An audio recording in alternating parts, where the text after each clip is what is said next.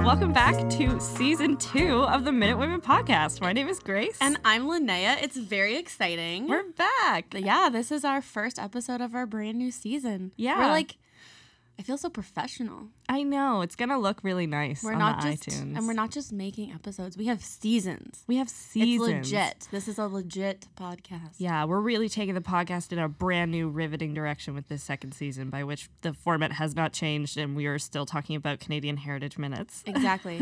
It's exactly the same, but better. Potential for growth.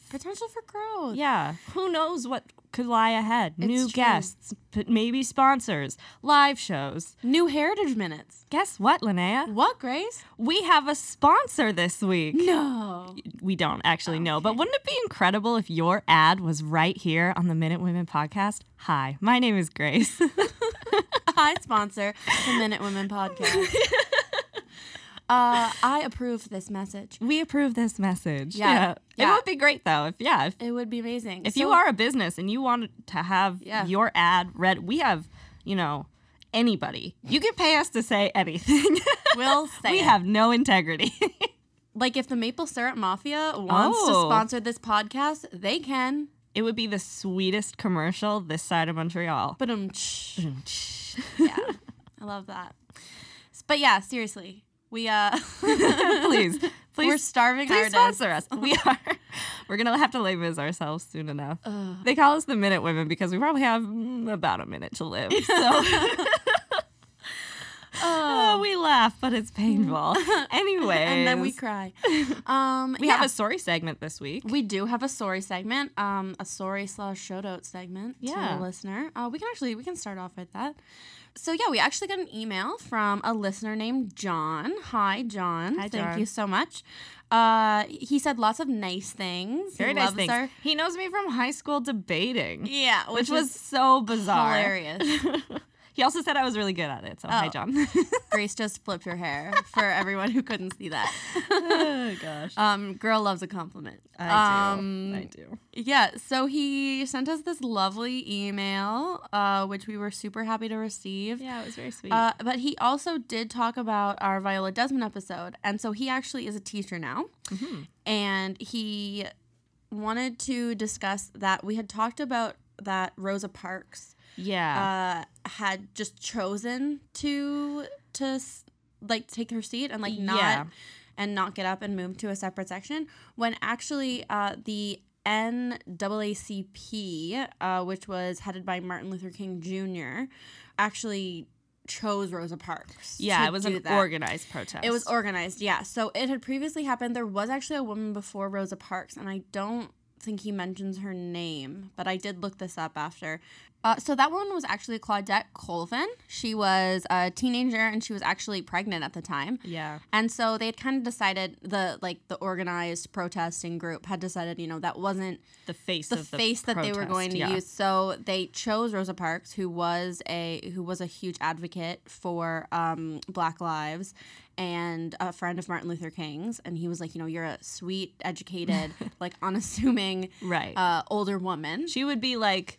She would represent what white society would deem as a Black person. Exactly. Like a good Black person. Exactly. Yeah. And so so she was actually chosen. So we had talked about Rosa Parks, and we just wanted to, apologize and clarify that we missed that. And it was kind of something afterwards, as soon as we got this email, Grace and Mark and I were all like, we totally have heard that before. Yeah. But it just goes to show, as I've said on this podcast 100 times probably, that I actually don't know what the episode is. And, Grace kind of talks about it and Mark and I, and it's different. Grace is talking about it from what she's researched. So if I go off on a tangent and bring up something else, it's not something we've had time to, look at background for. So, but hence why... Yeah. Listener feedback is so important. So thank you very much to John for pointing that out and so we could correct it.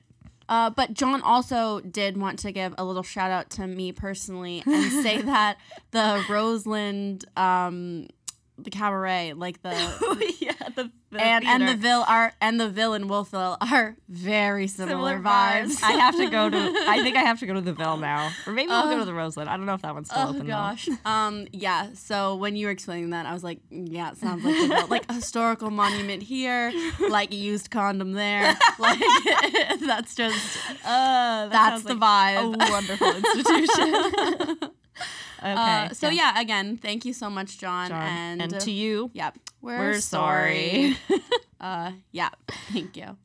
All right. Do you want to get into the first episode of season 2 of Minute Women? I sure do. I'm so excited. All right. So season two is when like TV shows get like, you know, better makeup and better like clothing, and we're still in the same building. They have and better set design. Like not I think us. Big things are coming though. But big things are coming. Yeah, yeah. I can feel it. We should have done like a tarot card reading or something. We should have, but we didn't. We didn't prep.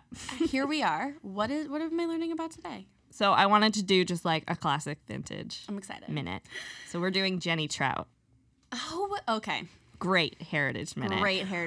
Which it is one, looking back as a kid, it's like, well, it's, so Jennie Trout is the first licensed female doctor in Canada. And so it's her and her friend Emily who are taking a medicine class at the University of Toronto. And all of the men are like heckling them because they're learning about male genitalia in the class. And they refuse to like show the organ on their demonstration. So they have like a leaf covering it. Yeah. Literally like from the Bible or something. And they're like, we have to get these women out. And in the minute they're like, well, I'm sure they have sex with their husbands, but you know, we can't have these ladies. And then she just like stands up and she's just like, I will report to higher ups that you're acting this way. And she like rips the leaf off and then they like storm out of the classroom. And then everyone's like, and they're like, oh, a penis. So do you remember watching this Heritage Minute as a kid? I do, yeah. Do you remember, like, because to me, I didn't understand what it was about. I think this is one of the ones that it's just like, because it doesn't feel like a classroom. Like, it's a kind of a Victorian-style auditorium, and so there's a lot going on, and there's a lot of arguing and yelling in the minute. So for me, I think it's one of the ones that highlighting a person that I didn't know about, but I also didn't, at least as a child, fully appreciate what the minute was about. Yeah, and it's one I distinctly remember, like, asking my mom, being like, what's going on? And she's like, they didn't want the girls to see the boys' private parts. Yeah. But they're doctors, so it doesn't make sense, right? And I was like, right. Yeah, and, I mean, as we'll go through, Jennie Trout, it's actually really interesting, I think, that they chose to feature her because she's a figure that really wasn't very well known leading up to this minute. Okay. So she kind of gets lost in Canadian medical history for a long time. And then she's kind of rediscovered in the 1970s. Okay. And so then this minute, I believe, is one of the really early 1990 ones. So she would have been a relatively new figure in the Canadian kind of zeitgeist of medical history. Right. Yeah. So kind of like how we did in our Penfield episode where we talked a bit about the history of how epilepsy was treated, we're also going to talk a bit about women in the medical profession over time because it's not as black and white of like men were always doctors and women were not doctors. And then suddenly in the early 20th century, women started to enter the medical field. Right. It's actually a lot of like ebbs and flows of how women participate in the field of medicine. And then we'll get into like Jennie Trout's specific story. So you're ready to get into the episode? I sure am. Okay. So the history of women in medicine is about as long as the history of medicine itself. Early human civilizations have records of female physicians. From ancient Egypt, the tomb of Merit Ptah was inscribed with chief physician and is the earliest written record of a woman named in the history of science, let alone medicine. So that's like tens of thousands of years ago, I believe. That's cool. The poet Homer cites Agamede as a healer in ancient Greece before the Trojan War. Agnodice was the first female physician to practice legally in 4th century BC Athens. Metrodora was a physician and is widely considered the first medical writer in the Western tradition of medicine for her book on the diseases and cures of women.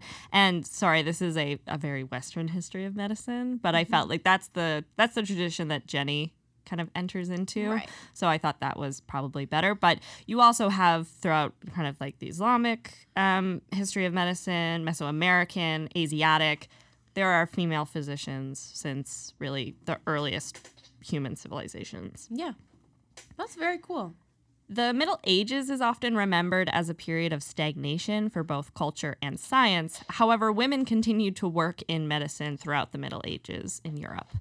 Convents were an important place for the education of women, and some of these communities provided opportunities for women to contribute to scholarly research in various scientific fields like medicine, botany, and natural history. That's cool. But women in the Middle Ages participated in many healing techniques and capacities outside of convents as well. So we tend to think of it as like, well, if you gave up being a woman in the sense that you're not going to be a wife and you're not going to be a mother, then you could go and be a nun and then you can participate in science. Well, and it's funny, too, because, you know, when you're thinking about kind of how medicine and like that science developed, you kind of think about botany, and then you think about like when people talked about like witches or like healers or like apothecary stuff, and that was traditionally women. Yeah, for sure. Like that kind of natural remedy medicine, like through like cooking, or that's very much like a woman's place. Like I feel like a medicine woman is something that culturally we're very aware of, but we don't really know the history of it. Yeah, or how legitimate it was. Yeah, it's very true. Yeah. There were plenty of women serving as herbalists, midwives, surgeons, barbers, and nurses, which barbers is also a medical field during this period of time. Did you know that? Like cutting people's hair? Yeah, but they're also like, they would be like barber surgeons. So basically anything that required cutting, like if you needed your leg amputated, you go to the barber. Oh. Yeah, that's why if you know the barber poles, the red and white stripes, that's meant to be bandages and blood. That's the origins of a barber sign. What? Yeah. Crazy. That's crazy. So if you're like, you go into the shop one day and they're like, what do you need? Just a little off the top? And they're like, no.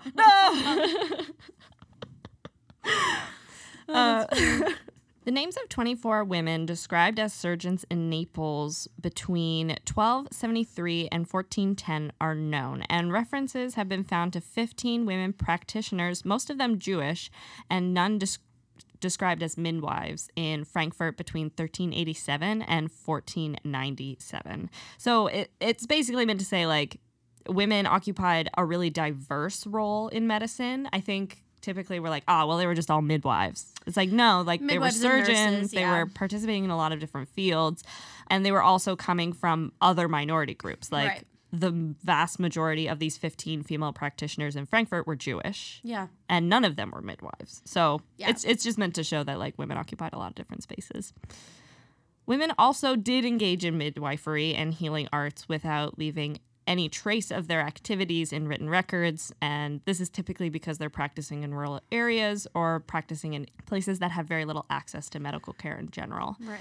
So, I mean, you could be a midwife, but it's not like you have to get a license to be a midwife. So you will have no record of that person participating in medicine. Society in the Middle Ages, however, began changing to exclude women from practicing medicine. So that's the thing. It's a conscious decision to start excluding women from the practice of medicine. It's not like, you know, societal roles are changing. It's quite, you can see the shift happen quite quickly. Some things never change. Yeah, and it's when you start to institutionalize education that's when women can no longer. It's almost when you don't have written rules around an institution that more people are able to engage with it because there's no black and white. Yeah. There. But once universities are established, faculties of medicine they usually start popping up in the 13th century, and women are explicitly excluded from advanced medical education at this point.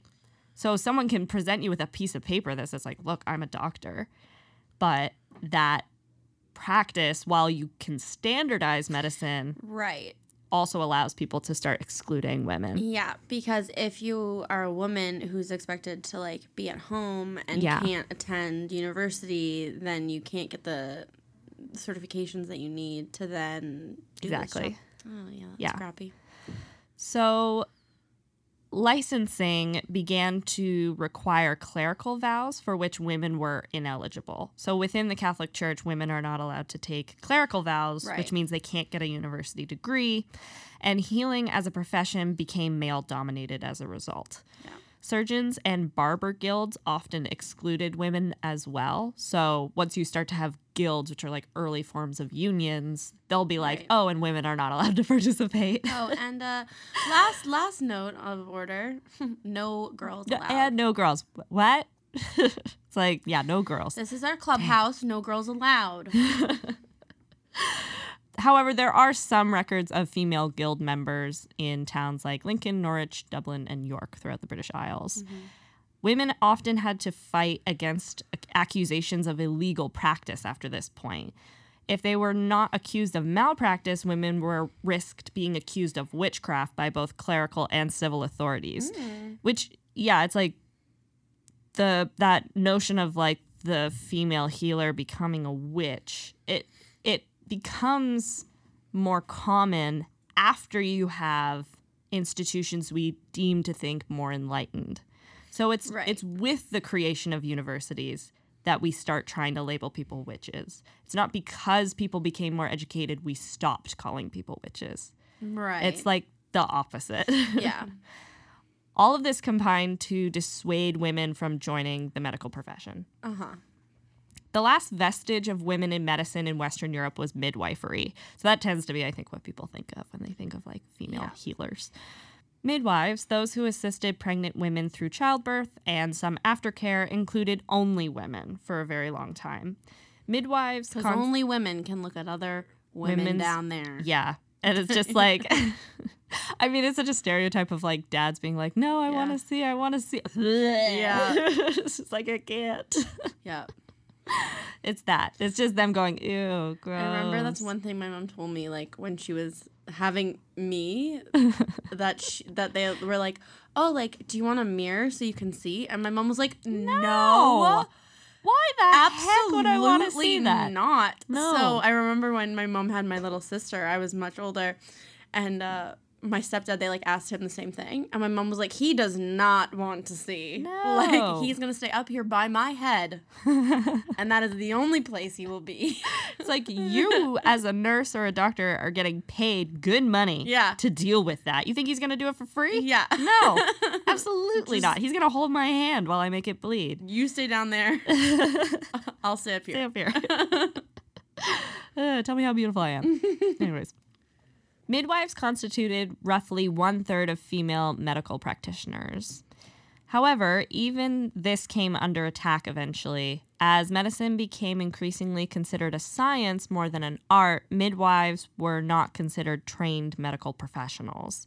Even though it's like you would become a midwife basically through apprenticeship. Like, right, you basically just deliver a bunch of babies. It's trial by fire. You just deliver babies constantly, and that's how you become a midwife. And figure some things out. Yeah, you know. I need 6 towels, not 2. Yeah, it's like, to be honest, I'd rather someone who's delivered thousands of babies than someone who just got fresh out of med school.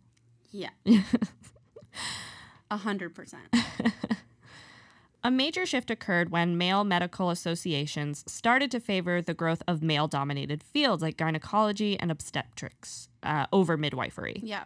Which those fields are roughly, like, those are the scientific versions of midwifery. It's OBGYN. Yeah, so exactly. It's like if you're in the, like, having a baby, like, you go to your OBGYN, which is...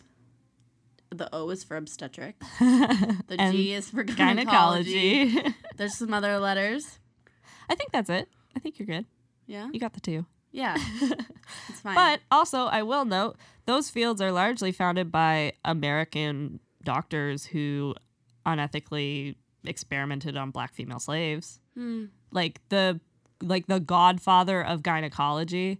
Such a weird title to have in the first place. Like, I think he had a statue at some Ivy League school. I think it was Harvard. And they took it down because, like, all of his early work on gynecology was just, like, forcing black female slaves to participate in his, like, experiments and his research. History is so messed up, especially really medical history. Medical history in particular, because it is, like, so much medical research, like through eugenics and stuff, has provided such important insights into how you can improve 100%. People's lives. But it was not done, the research's not done ethically in any way. If you look at all of the, I mean, the research and the tests and things that happened during World War II, like during like Hitler's reign in Germany, like there's many things that the medical society would not know now if that hadn't happened, because you can't just slice people's heads open. That's not cool. Exactly. But like, you know, Nazi Germany, Hitler, like, he thought that was fine, and so they did crazy things, and you learned a lot. People don't get lobotomies anymore. Like, that's great. But, and it's definitely something that in university circles, even, like, outside of science, but especially with science, it's like, how do we use the findings of unethically sourced research? Because if the research, if it was obtained in an unethical way, how good, how important does the research have to be to validate its use? Like, how many people can you save with this research? Right. Like, because for me, in my case anyways, you can't put the cat back in the bag. Like, you know what you know. So there's, like, it's why history is so important to me. It's like, you have to be able to have that conversation of why someone's going to be offended if you bring up that researcher. Exactly. Right? And it's like you're saying, like, you know what you know. We know things that, like, we know things because of them being completed unethically. Like, tests being done and experiments being performed on people. But we now know those things, and you can't discredit that. It's like... Like, you can't say, oh, no, we're going to do it anyway, even we know that they'll actually die because we have the research right here, but we have to be ethical about it. You can't do that. Like, that doesn't make sense. Because that's unethical in some ways. Exactly. It's just, like... Responding to a double-edged sword, for sure. I'm really happy I'm not a doctor and I don't have to make those decisions. Anyways, so instead of assisting labor in the basis of an emergency, there were doctors such as Dr. Benjamin Page who wanted to take over the delivery of babies completely, putting midwifery second. So essentially, previously, gynecology and obstetrics would be brought in if, like, something's irregular, like something's not going right. But now it's suggesting, like, we should deliver every single baby. Like, who knows how many babies have died because midwives delivered them instead of us, basically. The education of women on the basis of midwifery was stunted by both physicians and public health reformers, driving midwifery to be seen as out of practice. So essentially they're saying, like, that's the old stuff. We've got the new, bigger and better stuff over here in this camp. Over here. In camp gynecology. This was the world of medicine that Jennie Kidd Gowanlock was born into in 1841. 1841. Good year. If I could whistle, if I could do that, like, whoo, whistle. Like. I have no idea what you mean. Like, she's born in 1841, like, whoo-wee. Like. No. Like, yeah, more like that one. So Jennie was born in Kelso, Scotland, to Andrew Gowanlock and Elizabeth Kidd. Her parents were farmers and committed members of the Presbyterian Church. We do not know a lot about Jennie's childhood, but at 6 years old, the Gowanlock family emigrated from Scotland to Ellis Township in Ontario, Canada. Okay. And so she immigrated to Canada. Yes. So she's not born in Canada originally. Apparently that was, like, semi-controversial in, like, is she a Canadian doctor if she's not born in the country? But, like, she lived here since she was six. Yeah. So I think that's sort of an irrelevant question. Yes. They purchased a thriving 10-acre farm, and the family began attending the Knox Presbyterian Church near Stratford, which we'll get to talk about Stratford, because they have a Heritage Minute. Stratford, yeah, they do. It's weird that so many are in Ontario.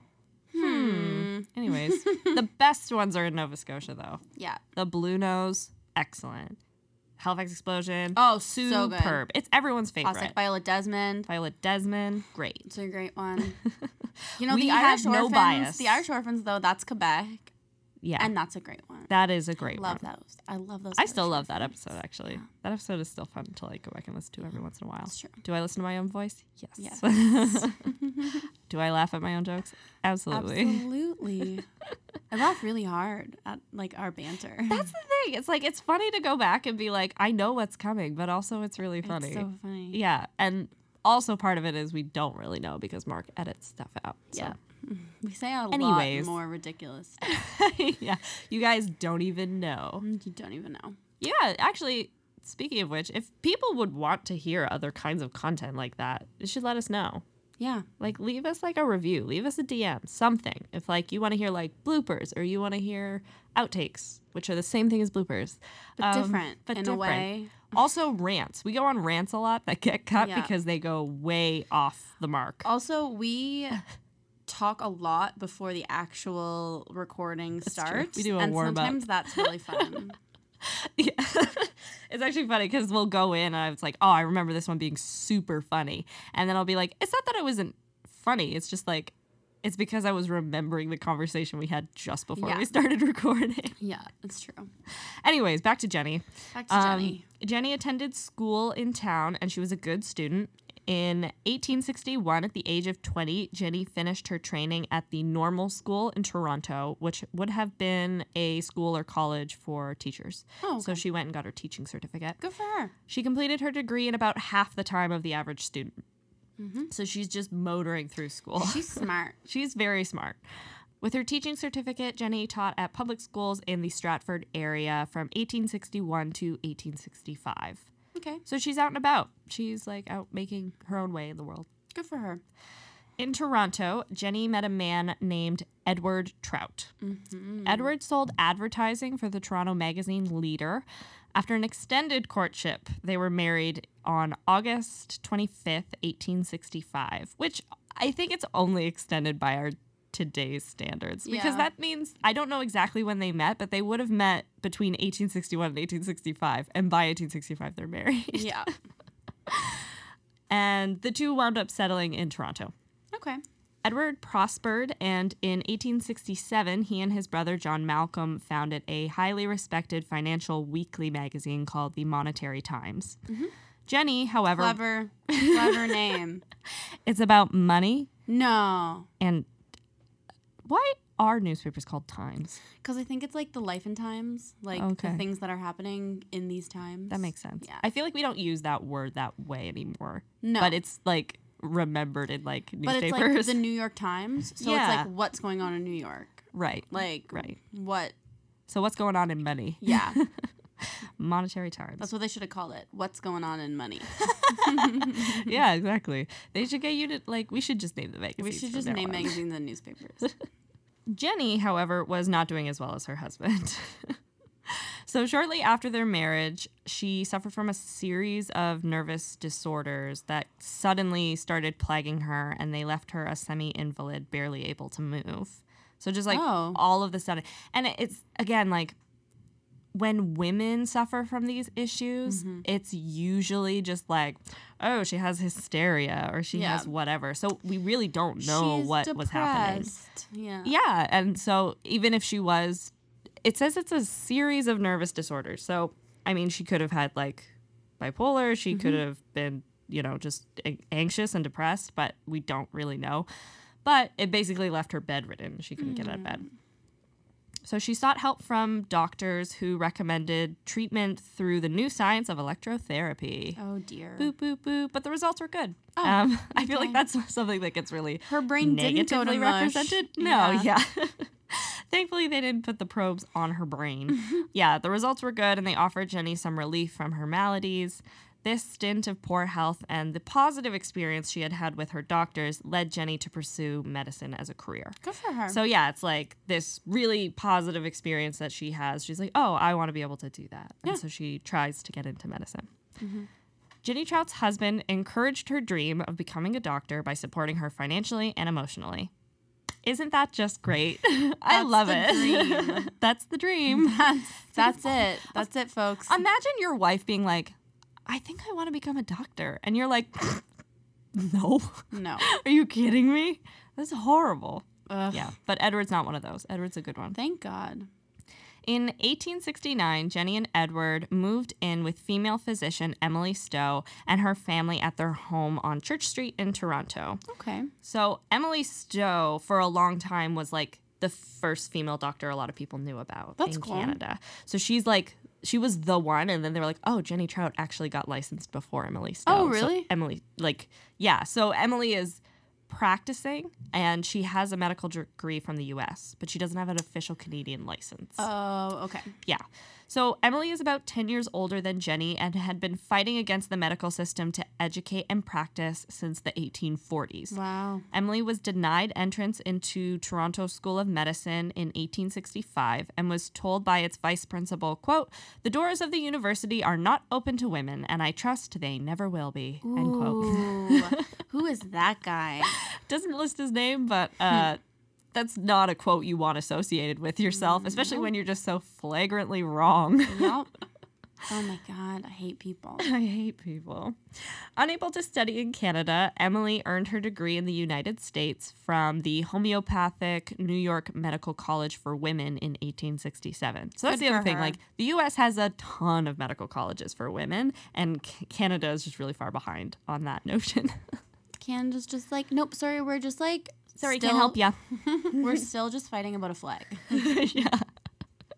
We don't even have a flag yet. Yeah. And you want us to give you medical degrees? How can we Are you crazy? How can we have women in hospitals?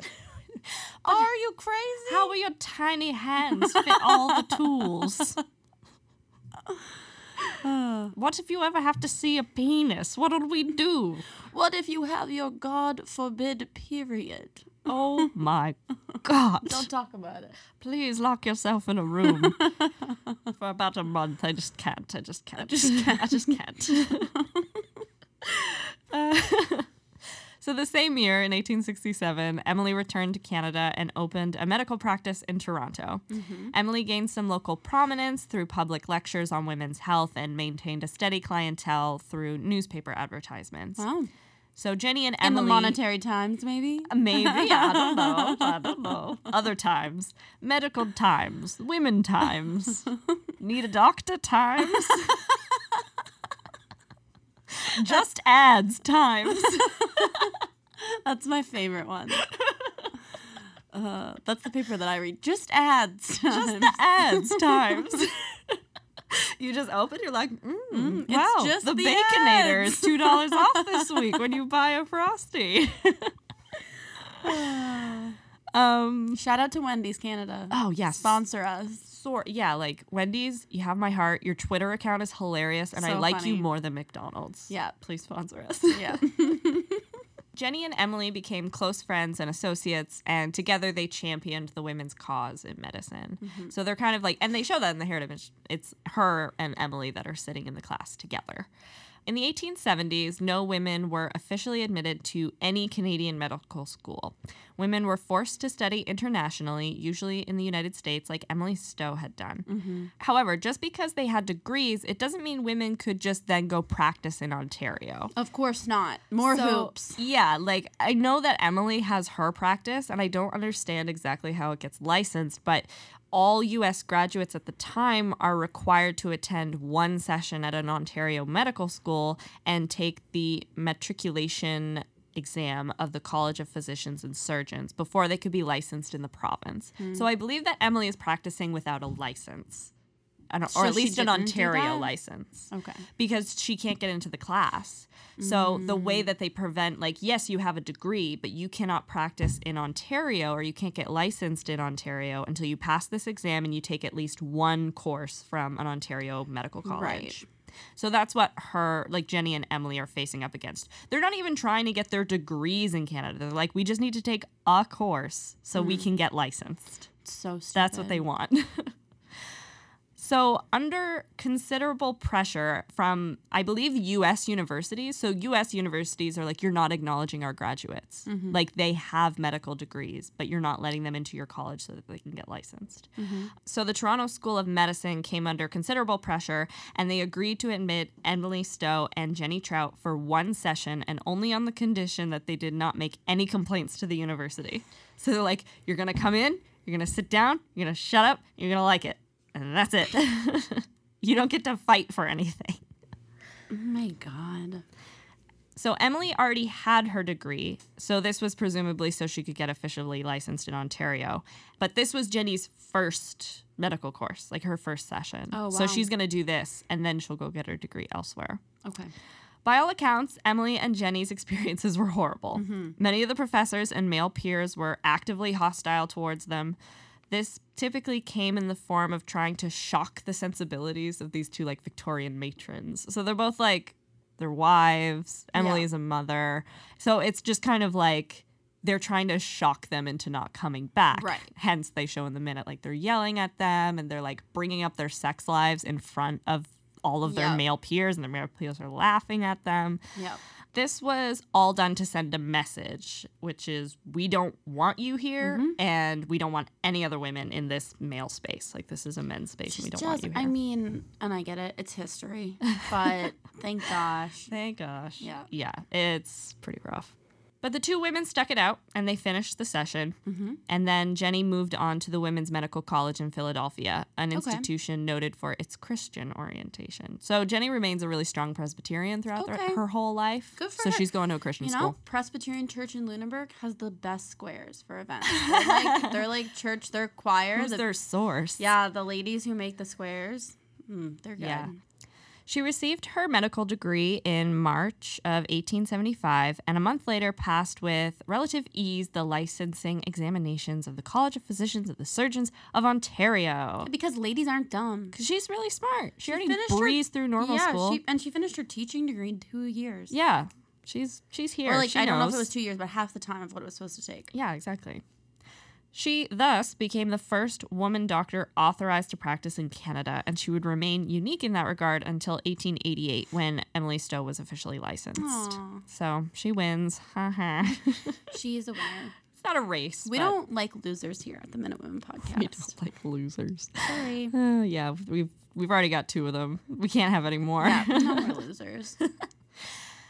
So in Toronto, in July of 1875, Dr. Jennie Trout and her close personal friend, Emily Amelia Teft. There's a lot of Emilys in this episode. Oh, this is a different Emily. Different Emily. Emily Teft. Okay. Another graduate of the Women's Medical College, started their practice, which featured, quote, special facilities for giving treatments to ladies by galvanic baths or electricity.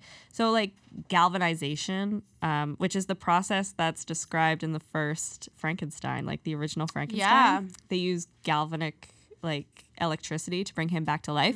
But it was a very common, like, medical practice. Okay. It's essentially just more electrotherapy.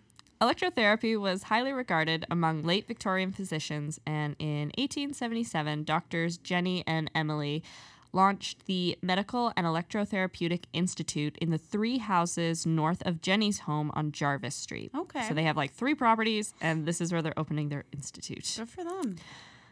Around 60 female patients lived at it, and about 40 of them were treated each day. So you actually have women living in the quarters as well. And it's for women, for the most part. Mm-hmm.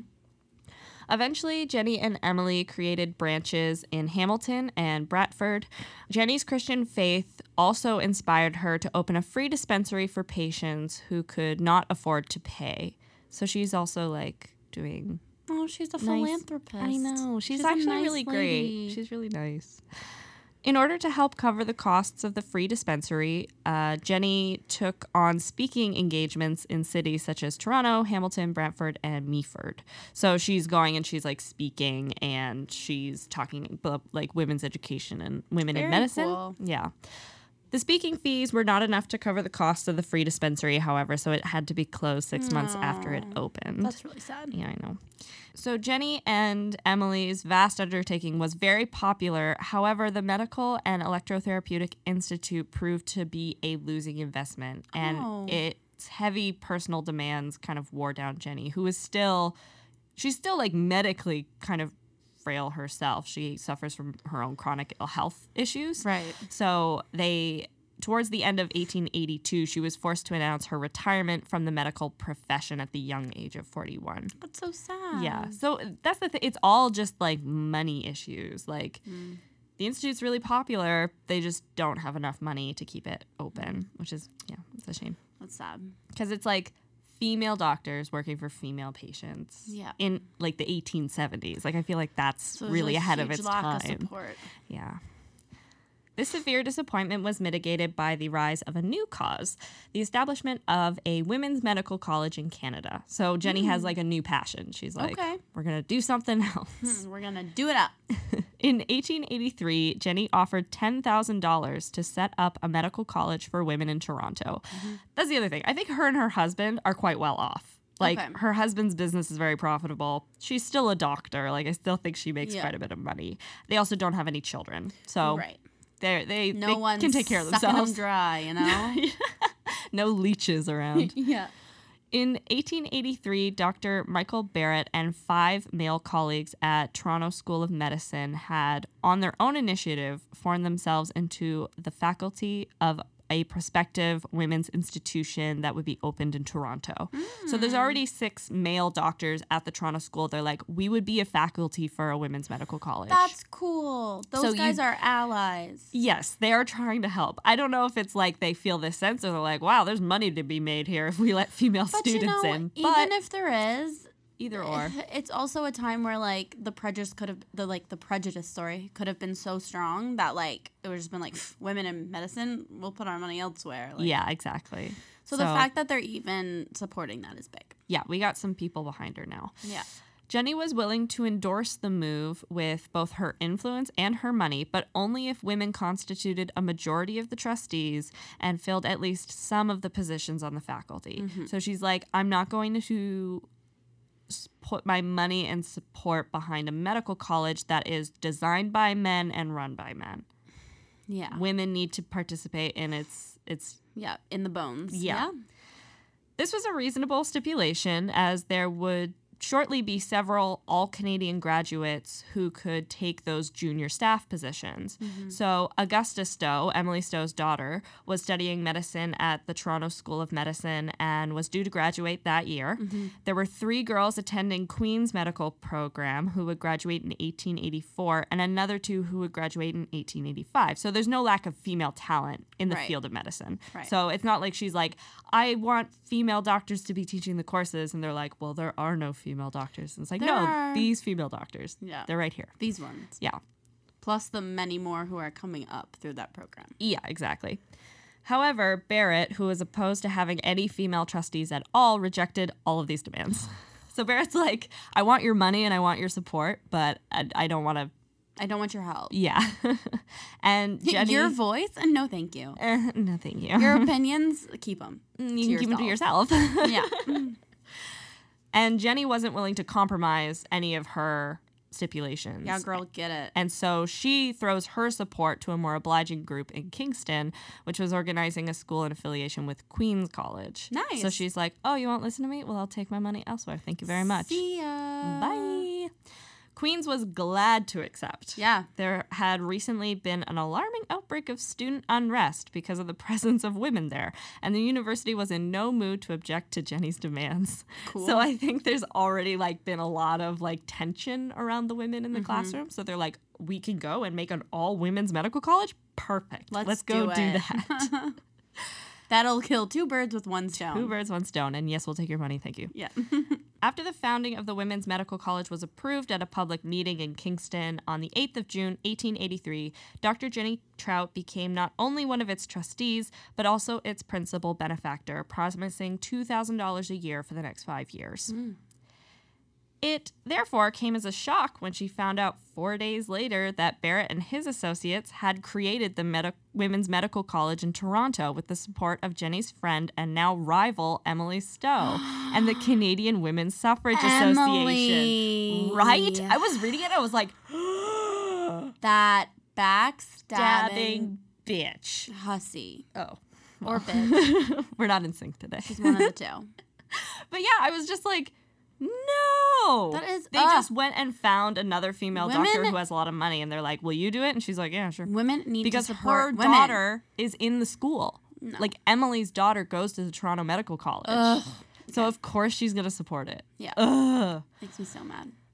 Barrett, obviously afraid that his plans would be preempted by the Kingston group, was now willing to accept women on both the board of trustees and the faculty. Good. So Emily was like, I'll do it under Jennie's stipulations. And they were like, yeah, we're willing to do that now because Kingston already did it. Yeah.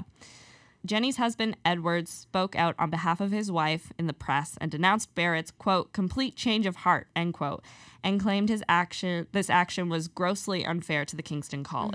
Mm-hmm. There were hardly enough prospective students to warrant the expense of establishing two colleges for women. So that's the other thing, is that once you have two women's colleges, you're draining resources from each other 100%. Rather than just supporting each other and supporting women in medicine. Less competition over the education of women as doctors would mean fewer of the resources needed to be split. Mm-hmm. Neither side would yield, however, and in October, two women's medical colleges were launched. Mm-hmm. Emily ensured that her daughter was appointed the first woman staff member, which was the demonstrator of anatomy. That was her job. Nice. Which I feel like is a callback to the Heritage Minute. Boobs. Penis. Yeah. That's it. That's all anatomy. As previously stated, there were not enough students for both of these schools. Right. The bitter rivalry between Kingston and Toronto colleges deeply divided the small and struggling community, which the Toronto Daily Mail called the Lady Medicos. What? I don't know. That's what they're calling the students. The Lady Medicos. Medicos. Like MEDICO? Yeah. Nice. I don't know why. Because they're not doctors. And they're not students. They're medicos. Medicos. Yeah. Like co-eds? Maybe? I don't know. The competition for students was heightened in the 1890s with several Canadian medical faculties opening to women, including that of Bishop's College. So now there's like three colleges, which is good. Yeah. But there's still just not that many women going into medicine to justify it. But that's so Bishop's. I don't know much about Bishop's. A little behind the time. Is it in Toronto as well? Bishop's? No, Quebec. Quebec. Oh, okay. Yeah. Strife within the community did not end until 1894 when the two female schools united to form the Ontario Medical College for Women in the provincial capital. That's exciting. Dr. Jennie Trout had served on the Kingston Body's Board of Trustees until the end and had remained one of its principal financial patrons. Mm. So she's there from the founding to, not the fall, but the amalgamation with Toronto's, which is like, there was an easier way to do that. Yeah. It's just like annoying that they had to go on this like long winding path to get there. Yeah.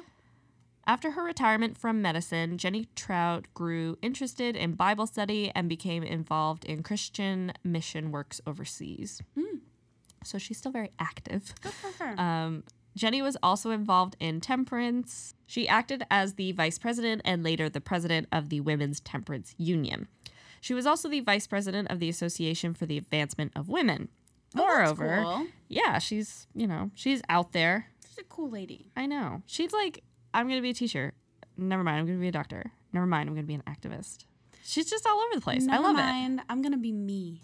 Moreover, after a family tragedy, Jennie and Edward, who had had no children of their own, adopted their orphaned great-nephew and great-niece. Aww. So now they have two, like, dependents in their lives. Little babies. Yeah. In 1903, Jennie Trout and her husband bought some land in Florida and built a winter home there. In Florida? Yeah, they are I feel like they're the first. They're the original snowbirds. Exactly. They split their time between their homes in Florida and Toronto. In 1908, the Trout family moved permanently to the United States, settling in Hollywood, California. Ooh. And that's where they lived for the rest of their life. And Jennie died on the 10th of November, 1921 in Hollywood. Huh. Yeah.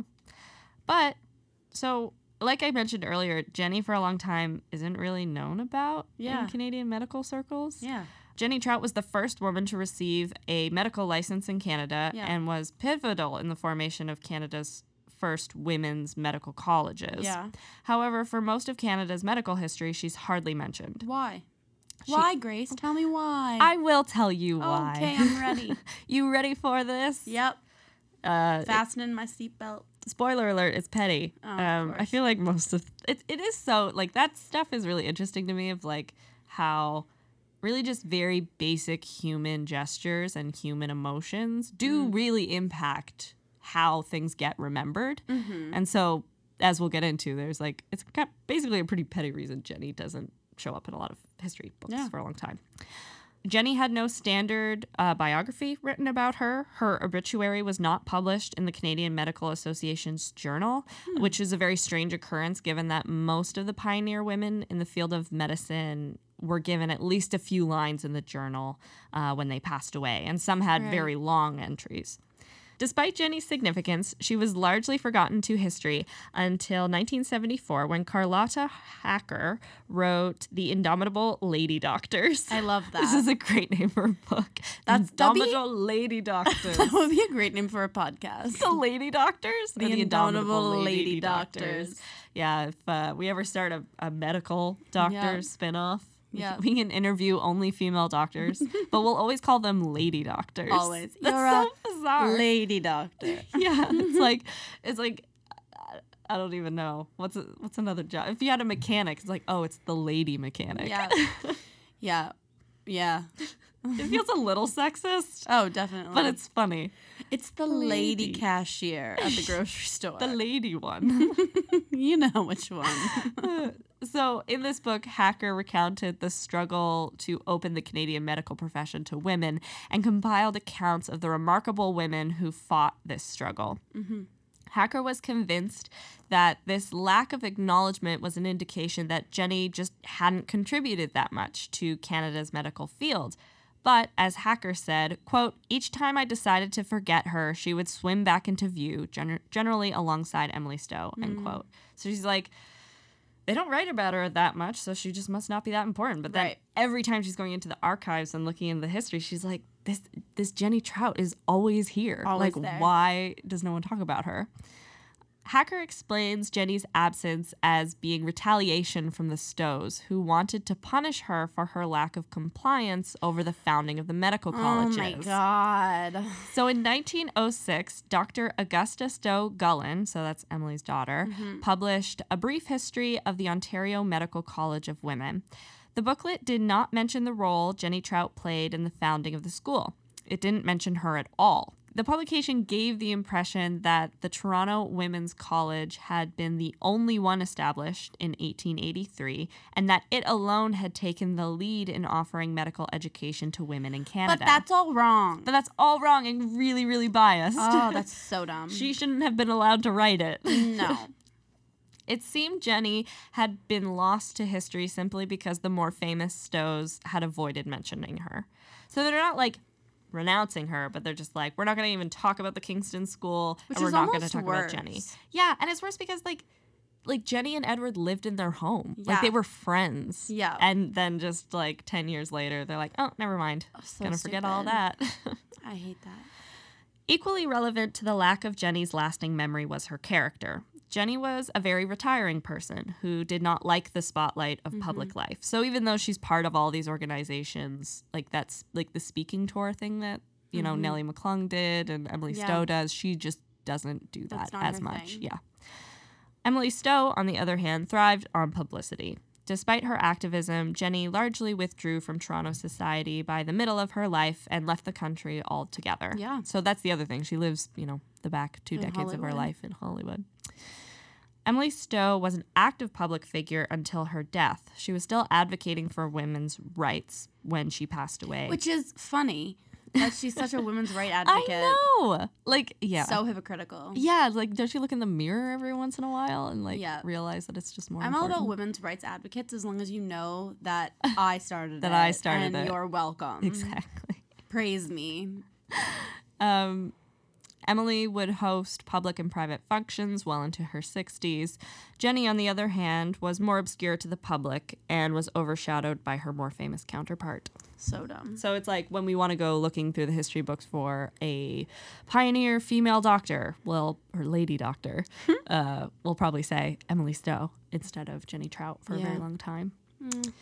Following Hacker's book, Jennie became more known to the Canadian public. Mm-hmm. In 1991, she was featured on a postage stamp to commemorate her as the first woman licensed to practice medicine in Canada. For those of you who don't listen to the podcast all the time, like that's when you know you've made it. You've made it if you're on a stamp. Yeah, if you're a Canadian icon and you're on a postage stamp, that's it. That's like, it. You've made it. You're successful. Yeah, you've elevated yourself. I strive for that level of success. Oh, what if we could get a Minute Women stamp? Oh my God, that would be so cool. And as Hacker explained, Jennie and Emily do not need to be remembered as rivals. Like, she's like, we shouldn't continue that, like, women bashing part of the history, but rather as two extremely important physicians in Canada's history. They're both independently very important. They just happen to cross paths every once in a while. Right. Dr. Jennie Trout was not only the first licensed female doctor in Canada, but also a dedicated physician who contributed significantly to the advancement of women in medicine. Yeah. Well, that's pretty awesome. I know. That was a good one to start off the new season. Also, we made it through this whole episode without making a fish pun. Yeah. That's pretty good. I think our comedy has matured. It's grown. I mean, we giggled at the word penis. But just a little. You know. We have to stay youthful. Yeah. We have to stay relatable for the kids. I mean, I just turned 26 yesterday. Yeah. Yeah, I'm old now. She's old. So. JK, she's young. So yeah, thriving. Trying to be mature. Trying to be mature about these things. So we didn't make any trout or fish puns. Yeah. You're welcome. You're welcome, audience. But this is good. I like when we get to feature some ladies. Oh, 100%, for sure. It's always really good. It's I think it's good. And for she's really not that controversial a figure, which I also appreciate. Like Nellie McClung, you're like, oh, big asterisks. Yeah. She's got some other stuff going on in the Woodhouse. You should go listen to our episode on Nellie McClung if you want to know all about that. Whoa, Nellie. Nellie. But Jennie just seems to be like, she's like, no, I just want to be a doctor and I want women to have those opportunities and reasonable things. Yeah, and she seems like, I feel like it was always related to a stable home life. Like, she seems to have a very stable home life throughout her whole life. Sounds like her husband loves her. And like stuck with her through hard times. Yeah. I love that. It's good stuff. We started season 1 with John A, and that was turbulent. Turbulent. Yeah, we tried to keep a steady course this time. So, thank you so much all for listening. And we always appreciate it if you can pop over to our social media channels and give us a follow. We're on Instagram at Minute Women Podcast and Facebook at the same name. And then we're also on Twitter at The Minute Women. It's always really nice to get direct messages from you guys and to know what you think about the episodes and to hear any ideas that you have or... Again, please correct us if we're wrong. We really appreciate that. So thank you so much. Yeah, we'll do it in our little sorry segments. Yeah. And if you guys want to leave us a review on whatever platform that you're listening to this podcast on, it's a really big help to us. But yeah, make sure you rate, subscribe, download the episodes of the podcast wherever you're listening to it. We also have a website where you can get all the episodes of the podcast. There's links to all our social media channels as well as the...